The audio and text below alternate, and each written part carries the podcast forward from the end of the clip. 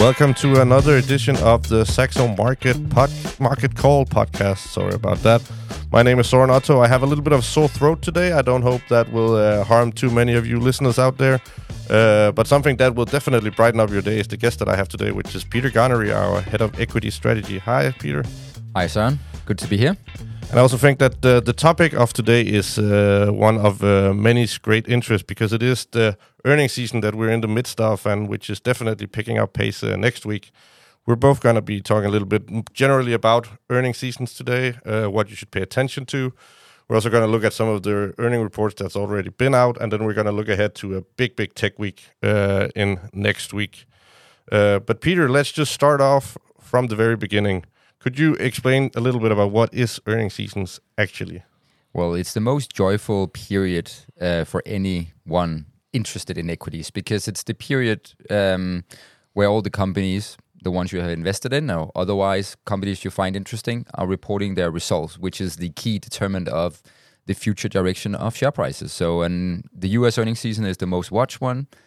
There, they all companies report on a quarterly basis, so you have that four times a year. So it's almost like a, a gift four times uh, during the year. It's fantastic. And in the U S, in Europe, sorry, most companies report quarterly basis on a quarterly basis, but some companies report on a semi-annual basis. It's mostly for Spanish companies and a lot of U K companies.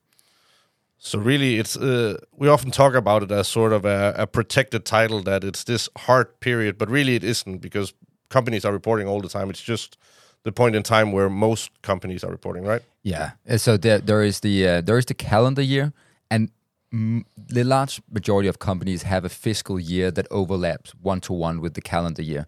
But there are companies like Nvidia, just to take an example, that that doesn't follow the uh, the calendar year. Their fiscal quarters are all over the place, and the same goes for Apple. Um, and it's actually been something that has been growing in size over the years. So companies actually choose to have a fiscal year that is not overlapping with the, the calendar year. So we're getting more earnings releases constantly throughout time, but there is a peak period, and that is the classic earnings season, which always starts with U S financials reporting two weeks after the uh, you know the calendar quarter ended. So you know this time around it was uh, in mid of January, two weeks after we had the closing of the fourth quarter.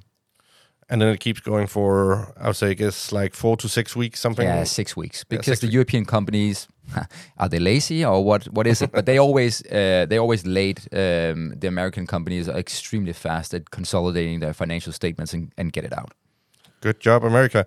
Uh, but obviously, it's also a time where you need to uh, you need to process a lot of companies. Obviously, that that's basically your job. But that, it would be the same for investors and traders out there that want to see if there's anything interesting coming up uh, during these uh, earnings seasons. Uh, and obviously, earning reports are quite big. So so could you let people in on what, what should they pay attention to? Because they can't really read the entire thing all the time. No, I mean, to put it very simple, the, you know, there are only two metrics that really matters for most companies and, and so for investors, of course. And that is the revenue growth rate and it's the operating margin. So basically how much money does a company make of one dollar of revenue? Those are the two most simple metrics that, that everyone should be caring uh, care about. I don't pay too much attention to the earnings per share. It's very much an, uh, an American phenomenon to focus intensively on this earnings per share.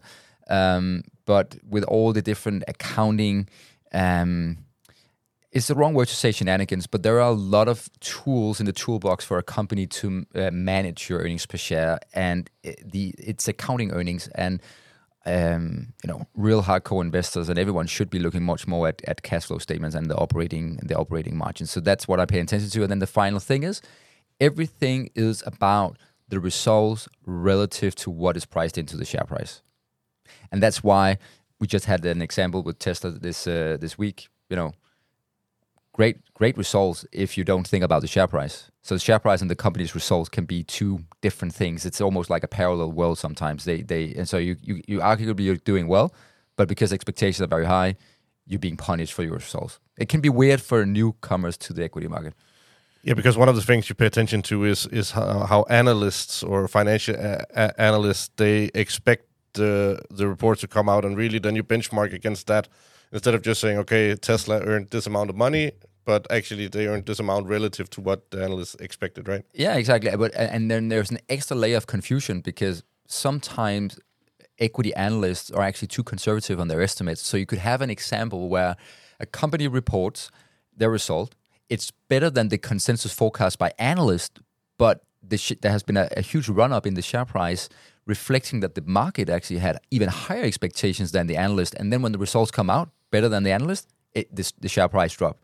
And that's even more confusing for some people. So there, there, there are some complexities sometimes around these earnings season that you uh, you can only fully grasp as you have lived through enough of those.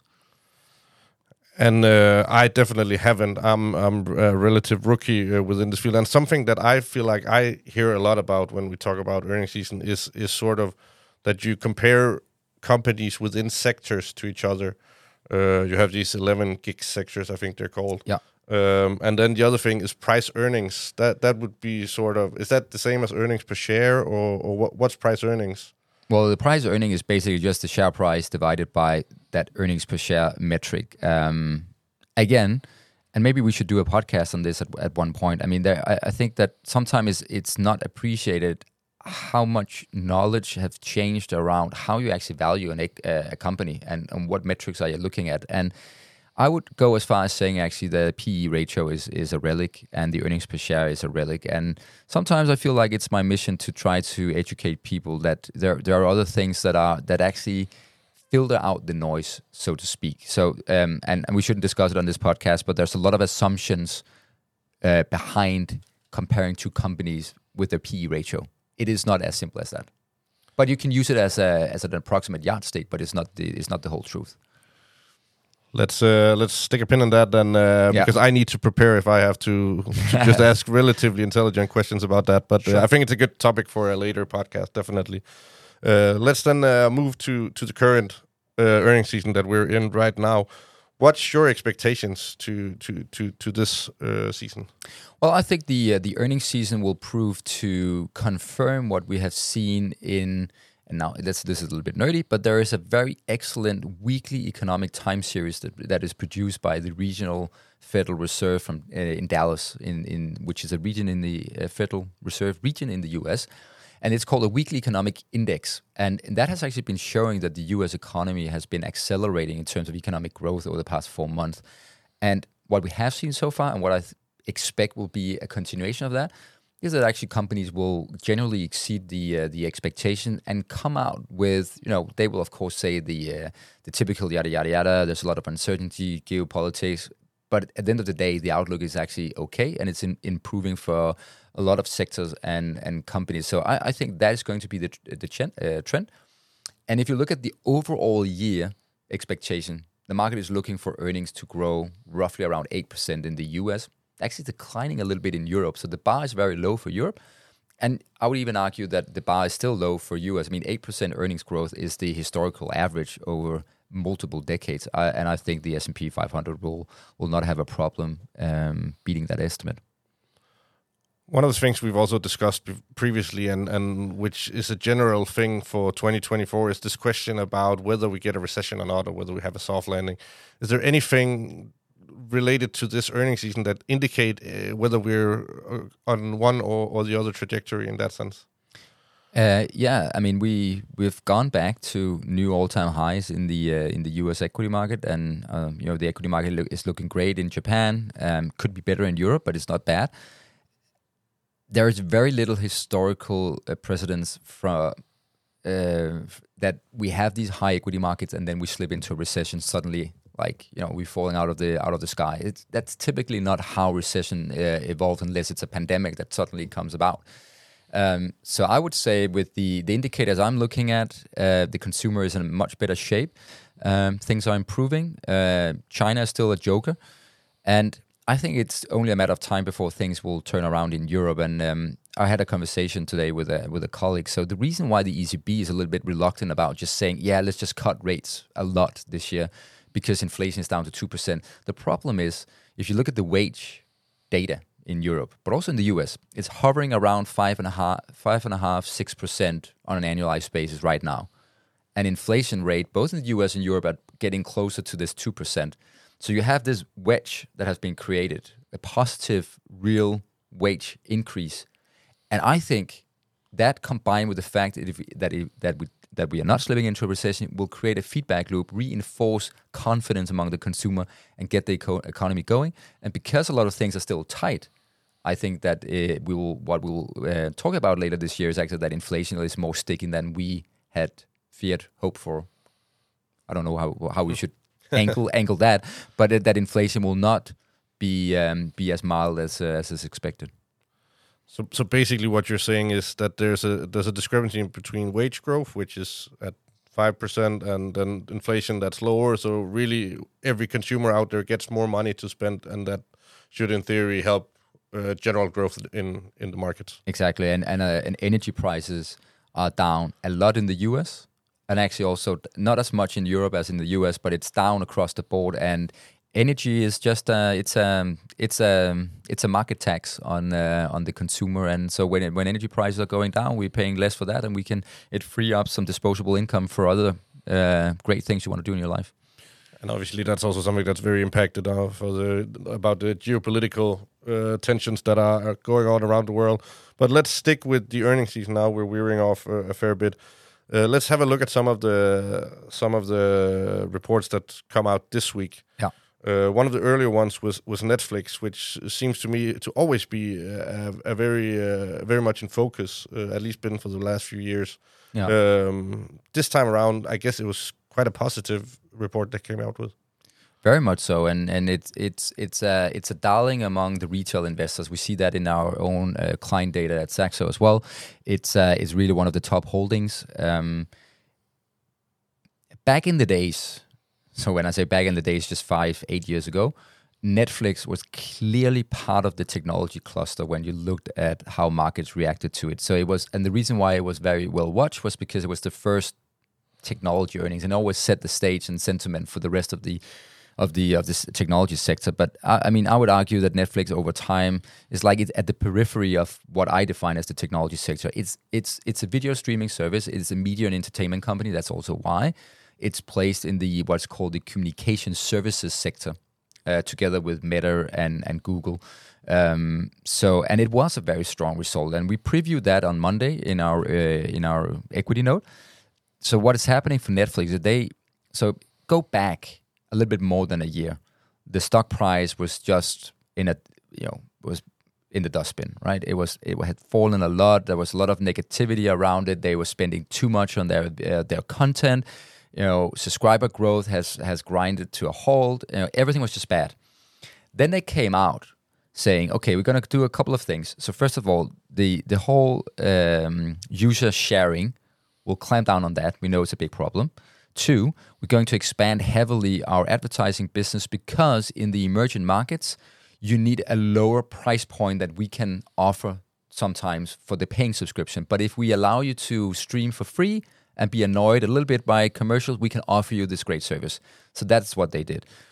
And um, and then what what we saw in this result was that they're just firing on all cylinders. So they they having they've got the mojo back on content creation.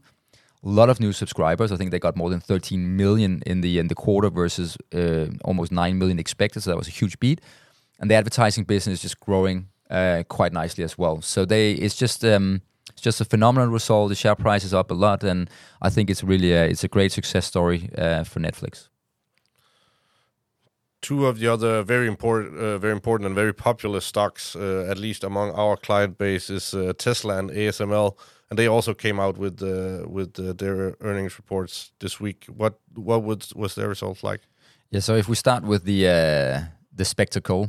Uh, at the end, which is Tesla, then that means we start with A S M L. And A S M L is, well, I've called it the crown jewel of the European technology sector. So for those that don't know what A S M L is, A S M L is the world's leading uh, lithography machine. So people might say, what is lithography? Okay, so it's basically a machine that shoots light, and it has turned out to be ultraviolet uh, beams, into these wafers of silicon where the electrons in the microchips can can travel. And we're we're talking about two and three nanometer uh, chips for the A I boom. And um, A S M L, for the for, for creating two and three nanometer chips, you need something called extreme ultraviolet lithography machines. And A S M L has one hundred percent market share in that business. They're the only company in the entire world that can create these machines. And um, and that means that it's it's it's a near monopoly. And they, of course, have other machines where they compete with other companies in, you know, five, seven, and nine nanometers for ordinary chips that goes into cars, uh, laptops, et cetera. Hugely profitable. There has been um, there have been have been some some slowdown in semiconductor growth because of the inflation. People stopped consuming consumer electronics, so there was a huge decline in memory chips, other types of chips, and now they reported a huge increase in bookings. Um, actually three times as much as the market had expected. And the C E O was out saying, you cannot have a boom in A I without our machines. And he said two thousand twenty-four is going to be this transition year. You know, revenue will be probably flat, but two thousand twenty-five is going to be a blockbuster year, a very significant year for the industry as a whole, and especially for A S M L. So investors were investors were extremely excited, and um, the share price were, reacted very positively to the results. And I think A S M L is one of those companies that, if you want to have exposure to the generative A I industry, and, and let's say you don't want to have uh, place too much a bet on Nvidia, A S M L is one of those you could consider because it, it it's just at a different place in the value chain. Yeah, so definitely, and, and as I said, it's one of it's a very uh, popular stock here in, in Europe, and has uh, also over the past one and, and, and, and several years been one of the most best performing stocks. So so definitely an interesting company within a, a very interesting industry. Um, another booming market is uh, electrical vehicles, and obviously that is spearheaded by by Elon Musk and Tesla. Uh, they also reported uh, on Wednesday. What was their result like? Well, they're um, they they disappointed. Um, their revenue came in for the, the fourth quarter a little bit below the estimates. Um, they missed on the uh, the growth margin. It came in at came out at seventeen point five percent versus eighteen point one expected. So that's a story that has been with this industry for the past year, that prices are coming down. Tesla has been aggressively cutting prices. The initial reaction by those that are having the most positive view on Tesla was that this is coming out of strength. And I think the, that narrative the market bought in the beginning, but I think as time has evolved over the past year, I think it has become clear that It's uh, it's not coming out of strength. It's coming out of a necessity because of very successful Chinese E V manufacturing really pressuring the market, and especially B Y D, Build Your Dreams. Uh, that's the acronym.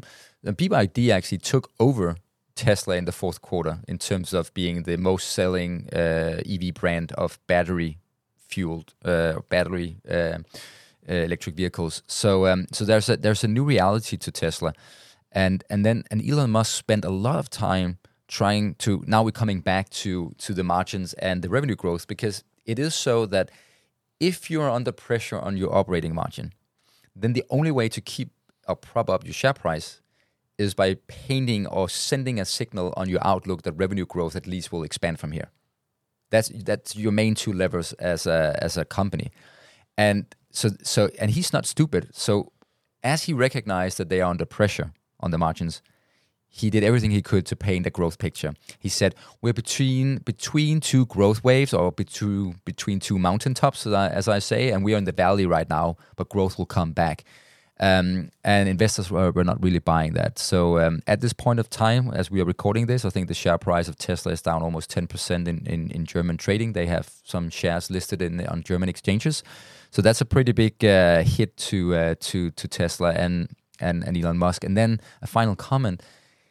He is aggressively trying to convince the board of directors, which, by the way, are uh, a group of people that he has elected, uh, I think, more or less. So they are just uh, just men and women to him. And he wants to convince them and the shareholders that they should opt for a dual-class stock structure, where, where he will get a lot of uh, shares with a much higher voting, uh, much more voting rights, so he can control twenty-five percent of the company. And if he's not getting that, he said, I'll leave and do something about A I and robotics outside Tesla. Basically a threat, almost. So when you say dual class, that's when you sometimes you see that some companies have an A and a B share. That That's basically what you mean, yeah, that, exactly. Right? Where you have voting rights on one and not on the other, or something like that. Or it's more, typically, more voting, it's right? Typically the ordinary share that you and I would buy, Søren, has one uh, voting right uh, for each share, and then the the other class would have like ten votes per share. So it's a way, and it's it was really... I call it, we're used to this in Europe, by the way, just a little bit of, I know we're going a little bit, maybe a little bit over time here, but we're used to this dual class in Europe. In U S, it's a new phenomenon that came with Silicon Valley. It was actually Google and the Silicon Valley companies where they said, oh, these founders, they are so unique. We want to keep them as the controlling guys because uh, these are the ones that are driving innovation. So we invent this dual uh, dual class stock structure, and, and that evolved. So now it's just becoming the norm that all technology stocks or companies in the U S, they have this dual structure. I want to stay a little bit with what you said about Elon Musk trying to paint a growth picture yeah. uh, to the outside world. Uh, in in the beginning, we discussed this idea that that that the success of an earnings report isn't really relative to, to the actual the absolute numbers in it. It's more relative to to analyst expectations. Isn't it? Well, knowing that, isn't it dangerous trying to paint a growth picture that isn't necessarily there? Isn't that just setting you up to disappoint the uh, analysts at a later point in time? Uh, that would be the classic interpretation, but I think there is no, there is no uh, classic interpretation when it comes to Elon Musk, because he has gotten a, he's got away with a lot of over-promising, both on self-driving technology, you know, um, production time schedules for different models, et cetera. Um, it has been a winning formula for him, and that's also why it's very clear when you look at the Tesla, the Tesla equity valuation, that there is a huge Musk premium, and I think. I wrote an equity note, which you can find in, in on our trading platform. Um, you can also find it on uh, home dot saxo under inspiration. Um, one of the key risks is definitely going to be this fight over how much voting rights he's going to end up with. I think it potentially is a very negative catalyst for the for the share price of Tesla. Um, but but also these, um, but also the overall the overall. Um, Yeah, growth. I'm actually losing my track here because I, you know, I had a thought and then I lost it. So anyway, let's just uh, let's uh, save that for another. Yeah, uh, let's do that. It's not the last the time we will talk about Tesla, that's for sure. Definitely not. Then let's move on to something that is uh, you're you're obviously a quite experienced uh, equity analyst, Peter. Uh, now we're kind of in the middle of, of of the earnings season. We've had a few big companies report. Two of them good: Netflix and uh, A S M L. Tesla, maybe not as impressive. What's your overall vibe right now? Is are you disappointed, or are we on a good track to to a positive earnings season? No, I think actually the earnings season so far is looking uh, looking good. Um, you can say that the way the, the market has evolved over the years is that in the U S you have three sectors that are, you know, more than fifty percent of the of the total market value. So, you know, that's why next week is so important, because next week we'll have all the major technology earnings and and. and healthcare earnings, and those earnings will basically determine whether this is a good or bad earnings season. And um, I think it's going to be, uh, I think it's going to be a good earnings season. And I'm, I'm so far uh, seeing, uh, seeing some good, uh, some, some good results. And then let's let's just look a little bit ahead to next week, because we mentioned a few times that that is the big week. Could you elaborate a little bit on that? What what is it that's going to happen next week? Uh, yeah, well, it's when the week after. Um, Uh, after this week, we, so we will have all the we'll have large technology earnings from uh, from uh, from Meta, from from Alphabet, et cetera. And and I think, you know, those two companies. Why do I mention those? Well, the advertising industry is a, a pro-cyclical industry, meaning that when things are good and confidence is high, companies tend to spend more money on advertising. So when when things are good for Alphabet and Meta, it sends a signal, I think, to both investors, but also signals on the economy that things are things are improving. But it's a, it's just um, I can't even wrap my head around how many earnings it is. I mean, it's almost impossible to to name them all. I think also Apple is reporting next week, so it's it's just it's just going to be a, a big big week. And just just to tie not around it, uh, you say this with advertising because that's such a big part of the revenue for for Meta and Alphabet, right? It's it's all of the business almost. Google is trying to become this cloud business, but it's still it's still much very much an advertising business, or selling selling the right to show your ads on their platforms, I should say. What a great right! Um, let let let's let's open it up a little bit. So obviously, earnings seasons are a very interesting uh, point for or, or time in of the year for equity analysts like you. But if you're sitting out there as an active investor, you wanna figure out how to to uh, to go about this. Obviously, we won't recommend you to buy this or that stock. How, uh, but how would you get started as an investor buying into this earnings season? Um, well, the, the the first starting point is that if you're already if you're already invested in the market, then the first beginning is actually just to in, to, to be interested in the earnings results of the companies you're already owning shares in. So that that would be a starter, right? And um, um, and and then the second thing is that go. I mean, m- most investors will have an uh, you know a portfolio, but they will also have what you could call a bench or a watch list of companies you're interested in. And I think I think that's a that's a good clue for uh, for uh, for uh, for engaging with the earnings season. A different different approach as well is that some companies will have had a terrible uh, development in their share price, and and those companies are often interesting to follow during an earnings season, because it's often around an earnings season where they announce a cost-cutting exercise or something like that that can really become a catalyst for a positive development. So I'll give you a recent example in this earnings season. So Citigroup came in as a, a weak uh, as a weak bank in terms of its share price performance relative to J P Morgan and some of the other banks. And Citigroup went out in their earnings statement saying, okay, we're going to completely revamp the entire business of Citigroup. We're going to slash twenty thousand jobs globally. And we're going to do, do these X, Y, and C things to improve profitability of the bank. And the market just you know, celebrated it a lot, and uh, it became a sustained catalyst for uh, for a positive share price development post that earnings release. So that's an example of where, if you have these stocks uh, that have been doing terribly, that uh, that could be that could be something in in there. Looking at the the earnings release, if they come out with with such an announcement like Citigroup did. Peter, I know you you like to read a lot. Sometimes you, when I have time for it. So I guess I'm guessing not next week, apart from earnings reports. But if there are any uh, investors or traders out there that think this sounds really interesting and I want to learn a little bit more before I dive into this earnings season, is there anything you would suggest people to dig deeper into, have a look at? You, you talked about earnings growth, for instance. What what what would be your suggestion there? Um, I don't think I recall that there's ever been a book on the earnings season itself. It's a, it's very much, I think, um, it's um, it's um, you can approach the earnings season from many from many different angles, and it's in kind of a little bit of like a game.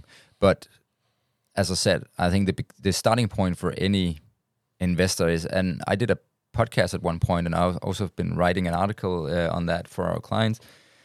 That uh, there's this guy, Michael Mauboussin from the U S, who's written this book called Expectation Investing. And I think it's a very great, short book, two hundred pages. It's not very technical, actually, um, to get your head around how, how do you actually value uh, value companies. And, um, you know, if you do that, um, then I think if you read that book, you'll have a different some a different lens. And then I think you'll be looking at the earnings season from a completely different way than if you just read the ordinary stuff out there available on the on the internet.